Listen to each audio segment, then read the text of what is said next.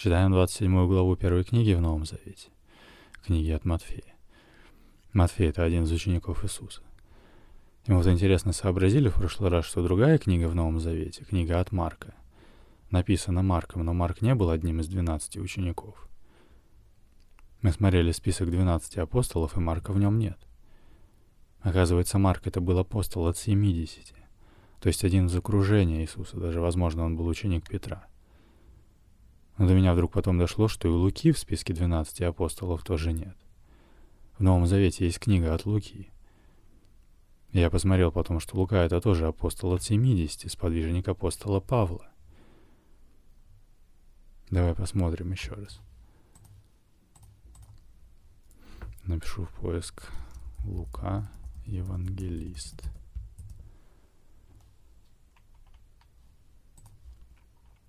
В Библии, то есть в Писании, ничего не сказано о происхождении Луки. Предание же говорит, что апостол происходил родом из просвещенной греческой среды и, возможно, был единственным, единственным автором Нового Завета нееврейского происхождения. А это бы решало, кстати, очень важный вопрос, как могли бы простые еврейские рыбаки написать грамотные книги на греческом языке. Понятно, что греческий был как сегодня английский, возможно, люди на нем как-то говорили, но чтобы именно книгу корректно и грамотно написать, это надо было быть образованным человеком. И вот написано, что Лука был родом из просвещенной греческой среды. Апостол от 70, то есть не от 12. Сподвижник апостола Павла. А Павел — это тоже отдельный разговор. Вот что он не входит ни в число 12, ни в число 70 апостолов. Он вообще имел римское гражданство. Мы говорили, что Израиль в то время находился под властью Рима. Но при этом Павел был еврей, и более того, он был фарисей. Мы говорили, что это сейчас есть христианство, а когда Иисус жил, не было христианства. В Израиле другая религия. И как сегодня, допустим, есть католики или есть баптисты, направление христианства. Так тогда были фарисеи, были садукеи, в то время основные направления религии иудаизм. То тут можно нажать на апостола Павла и посмотреть. Апостол Павел, от рождения получивший имя Савол, родился в иудейской семье, в городе Тарсе, который тогда славился своей греческой академией и образованностью своих жителей – от отца он унаследовал римское гражданство. Интересно. Не знаю, как можно было унаследовать римское гражданство от еврея, но пока что предположим, что это как если два русских человека сегодня поедут в Америку, и там родят ребенка, то ребенок будет гражданином Америки, так как родился на территории Америки, хотя все равно он полностью русский. Может быть, это что-то подобное, точно не знаю. Дальше, вместе с апостолом Петром называется первоверховным апостолом. Как воинствующий фарисей, Савол участвовал в преследовании первых христиан, заточая их в тюрьмы. Мы про это тоже будем дальше читать. Там будет дальше книга «Деяния апостолов». И там будет написано, что, мол, Савол шел гнать первых христиан, но увидел Бога и ослеп, а потом исцелился и стал сторонником христианства. Основными источниками информации о жизни апостола Павла являются новозаветная книга «Деяния святых апостолов» и отчасти послания самого апостола Павла. То есть такие книги в Новом Завете, как, например, послание к Коринфянам и другие его послания. Это письма апостола Павла, который наставлял Первой Церкви в вопросах веры. Вернемся назад на Луку. Написано, что Лука — христианский святой, почитаемый как автор, автор одного из четырех Евангелий и книги «Деяний святых апостолов». Муратория в канон сообщает, что Лука также был знатоком права, поэтому сопровождал апостола Павла в качестве юриста. Интересно. Вообще я где-то читал, что и Матфей, и Лука писали свои Евангелия на основании Евангелия от Марка. Но вот я, правда, уже не помню, где это читал. Можно попробовать поискать как-нибудь, например, когда написаны Евангелия. А, как и весь Новый Завет, четыре Евангелия были написаны на греческом языке. Ну, тут интересный, конечно, момент. Евангелие от Марка, вероятно, датируется 66-м 70-ми годами нашей эры. От Матфея и Луки 85-м 90-ми годами нашей эры. А от Иоанна 90-ми 110-ми годами нашей эры. В целом вот оно тут тоже совпадает, что первой была книга от Марка. И только потом от Матфея и от Луки. Но опять же, Бог его знает, как на самом деле было, потому что по этим датам означало бы, что Иоанн, например, свою книгу написал, когда ему было порядка ста лет, что тоже выглядит непонятно. Но это так, пока к общему сведению. Нам сейчас важно сделать какие-то выводы насчет того вопроса, что за женщины стояли рядом, когда Иисус умер. Мы остановились в прошлый раз на том, что когда Иисус умер, то земля потряслась, и камни разломились, и люди, бывшие там, говорили, что воистину Он был Сын Божий. И мы остановились на 55 стихе, что там были также и смотрели издали многие женщины, которые следовали за Иисусом.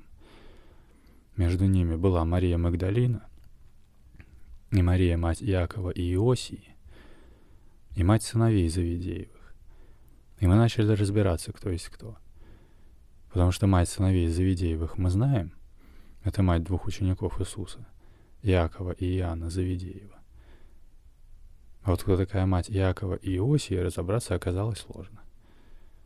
Богословы предполагают, например, что это Мария Клеопова. Но мы нашли в прошлый раз, что Мария Клеопова — это, видимо, была сестра Девы Марии, то есть сестра матери Иисуса. И тогда, если бы Иаков и Иосия были бы детьми Марии Клеоповой, то они являлись бы Иисусу двоюродными братьями. Но предположительно Иаков и Иосия являлись Иисусу сводными братьями. То есть братьями от одного отца, но от другой матери. У евреев было многоженство. И мы нашли версию, что Иаков меньший и Иосия — это братья Иисуса от первого брака Иосифа, мужа Девы Марии. Но я сейчас предлагаю ту схему эти версии, что мы в прошлый раз нашли, вообще отбросить, потому что мы там в итоге ни к чему не пришли. Может, сами, что ли, схему нарисуем, я не знаю. Сейчас подумаю, как это сделать. Во-первых, давай не будем никого ни с кем отождествлять. Мы находили, например, что Иаков Меньший отождествляется с Иаковом Алфеевым. Или вот Мария, мать Иакова и Иосии, отождествляется с Марией Клеоповой. А отождествляется это от слова тождество, то есть равенство. То есть говорится, что это был один и тот же человек хотя при этом написано, что Яков младший — это апостол от 70, а Яков Алфеев — это апостол от 12. Поэтому предположим, что это два разных человека. И возможно, что сестра матери Иисуса — это Мария Клеопова, но не похоже, что Мария Клеопова — это мать Якова и Иосии. Потому что мы нашли, что у Марии Клеоповой тоже были сыновья. Видимо, Иаков Алфеев, Иуда Фадей и Симон Канонит, которые были учениками Иисуса. Это, вероятно, дети Марии Клеоповой. Но в Новом Завете есть послание Иакова. Я раньше думал, что ученика Иисуса. Оказывается, нет, оказывается, Иакова младшего. Или Иакова праведного, то есть брата Иисуса. А это значит, что Иаков Алфеев, ученик Иисуса, это не был Иаков младший, то есть брат Иисуса. Иаков Алфеев — это апостол от 12, ученик. А Иаков Праведный — это апостол от 70, брат. И тогда, если Мария Клеопова была матерью Иакова Алфеева, тогда, значит, матерью Иакова-младшего был кто-то другой. Мария — мать Иакова и Иосии, например. Возможно. Возможно, что это была сама Дева Мария, то есть мать Иисуса. Родила от Иосифа еще детей после Иисуса — и тогда бы сходилось, во-первых, что он Иаков младший, брат Иисуса. Во-вторых, бы сходилось, как люди говорили об Иисусе, мол, не плотника ли он сын, и мать его Мария, и братья его Иаков и Иосий, и Симон и Иуда. И даже в-третьих бы сходилось, как Иисус учил, и ему сказали, что за дверью стоят матери его и братья его, желая говорить с ним, хотя при этом ученики его сидели рядом. И он еще говорит, мол, кто матерь моя и братья мои? И, указав рукой на учеников, сказал, кто будет исполнять волю Отца Небесного, тот мне брат и сестра и мать. Но и эта версия не стыкуется с тем, что у креста стояла мать Иакова и Иосии. Потому что тогда можно было бы сказать, что просто мать Иисуса там стояла. Значит, матерью Иакова и Иосии была, видимо, другая женщина, не Дева Мария. И когда Иисус пришел в свой город, то люди говорили, что братья его Иаков и Иосий, и Симон и Иуда. Возможно, двое могли быть двоюродными братьями, а другие двое, допустим, сводными, но это все пока что лишь догадки. Просто я пытаюсь сложить, что с чем совпадает. Но если Мария Клеопова — это сестра Девы Марии, и она была все-таки женой Алфея, и Яков Алфеев, ученик Иисуса, это был двоюродный брат Христа. Он был один из двенадцати апостолов. А Яков младший, получается, был сводный брат Христа. То есть от одного отца, но от другой матери. Он был апостол от семидесяти, то есть один из окружения. Тогда бы стыковалась версия, что Мария Клеопова это была сестра Девы Марии, что у нее был муж Алфей, и тогда, возможно, их дети, Иаков и Иосий, и Симон и Иуда, они бы тогда были Иисусу двоюродными братьями. Из них учениками Иисуса были Иаков Алфеев, Иуда Фадей и Симон Канонит, апостола от двенадцати. Про Иосию мы ничего не нашли. И тогда кем был Иаков меньше остается непонятно. Потому что в этой версии мы, получается, говорили бы, что Иаков и Иосий, и Симон и Иуда — это были не только братья, но и ученики — они в таком случае были бы, наверное, двоюродными братьями. То есть у нас получается в итоге, в принципе, таких две, наверное, версии. Либо братья Иисуса, Иаков и Иосий, и Симон и Иуда. Это двоюродные братья Иисуса. Возможно, дети Марии Клеоповой, сестры Девы Марии. И ученики Иисуса. Соответственно, Иаков Алфеев – Симон Канонит и Иуда Фадей. Про Иосию неизвестно, и тогда непонятно, почему женщина названа мать Иакова и Иосии.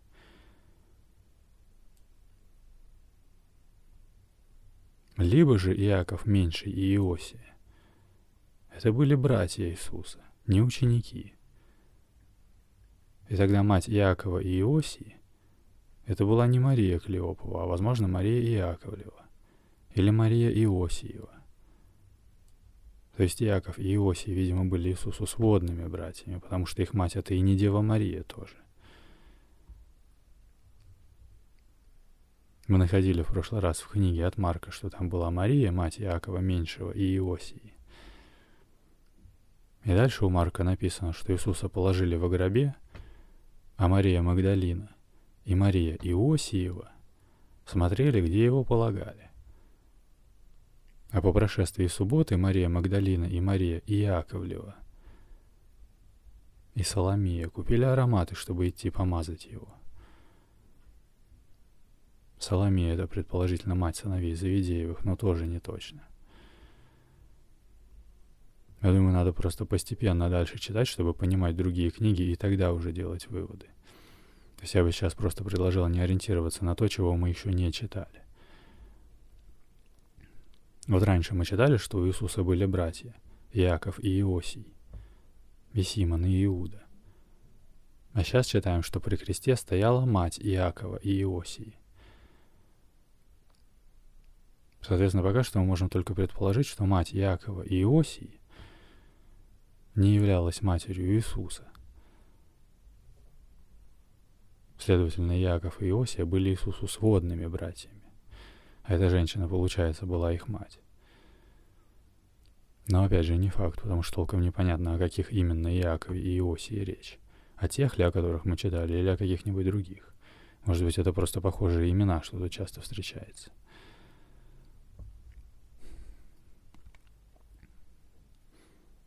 Мне надо еще про Марию Магдалину посмотреть. Мария Магдалина. Вот тут есть Мария Магдалина. Последовательница Иисуса Христа. Происходила из галилейского города Магдала, или Мигдаль, или Мигдал-Эль. Поэтому Магдалина. Присутствовала при его распятии и была первой из людей, удостоившихся удостоившейся явления воскресшего Иисуса. Интересно.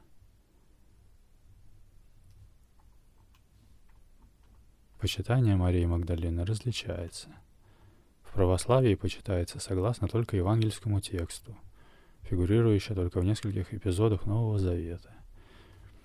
В традиции католической церкви долгое время было принято отождествлять с ней образ кающейся блудницы – и Марии из Вифании.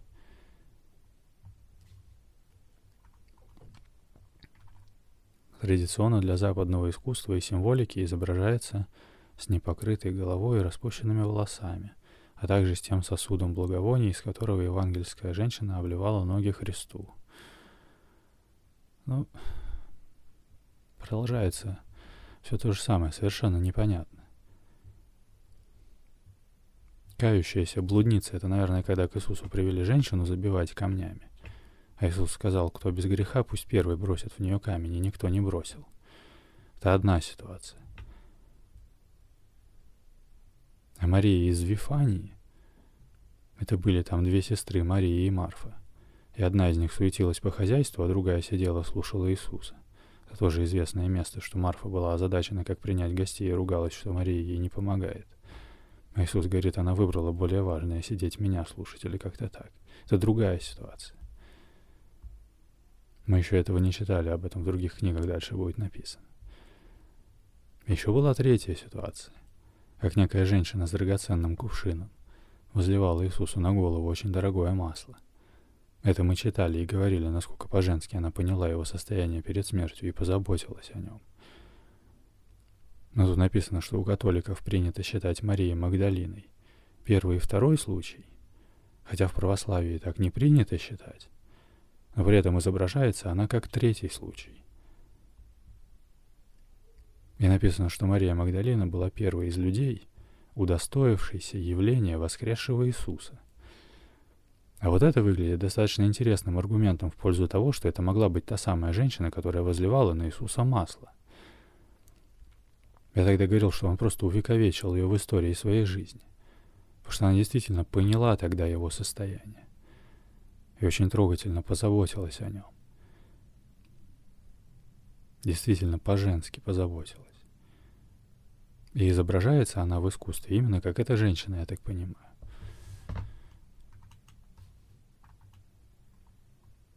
Смотри, еще написано, в православии Мария Магдалина почитается как равноапостольная святая. В византийской литературе можно найти продолжение ее истории. Проведя некоторое время в Иерусалиме, через некоторое время после распятия Иисуса, Мария Магдалина отправилась в Эфес вместе с Девой Марией к Иоанну Богослову и помогала ему в его трудах. Больше всего сведений о Магдалине из четырех евангелистов сообщает именно Иоанн. Интересно, дальше в Новом Завете будет книга от Иоанна.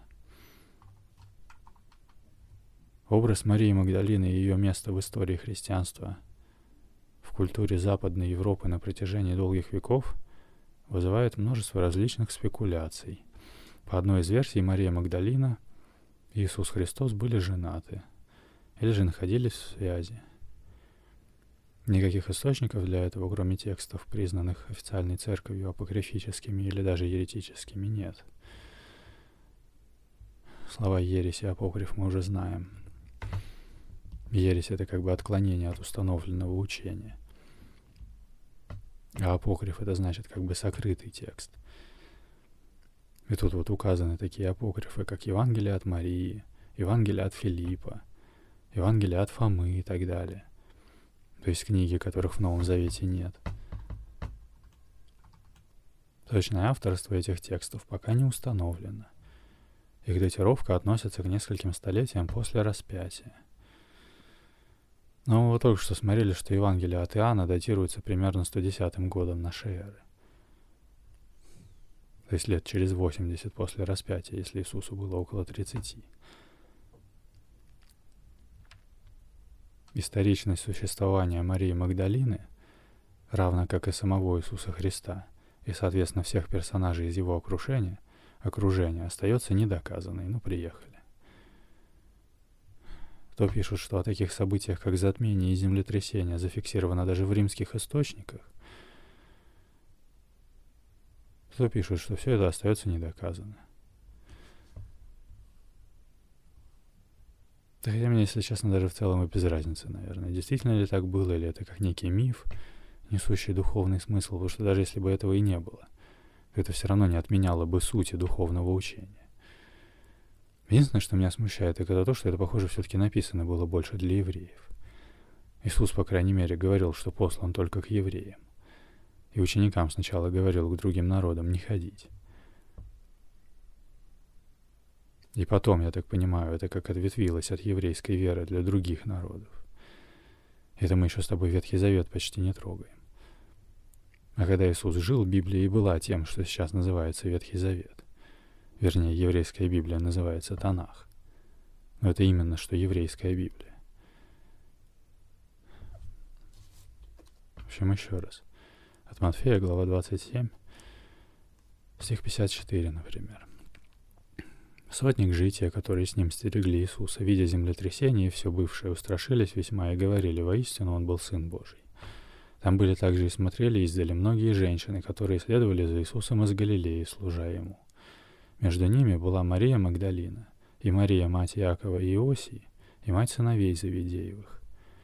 Когда же настал вечер, пришел богатый человек из Аримафеи именем Иосиф, который также учился у Иисуса. Он, придя к Пилату, просил тело Иисусова. Тогда Пилат приказал отдать тело. И, взяв тело, Иосиф обвил его чистую плащаницу и положил его в новом своем гробе, который высек он в скале, и, привалив большой камень к двери гроба, удалился. Давай посмотрим тоже. Я закрою. Иосиф из Аримафеи.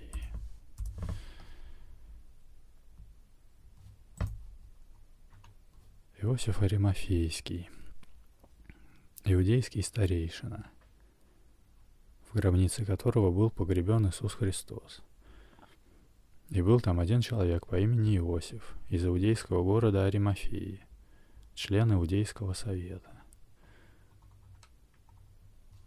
Иосиф из Аримафии не допустил, чтобы тело Господа было брошено в общую могилу, как тела двух распятых вместе с Иисусом разбойников – на основании иудейского закона, по которому тело казненного не должно было оставаться на дереве после захода солнца.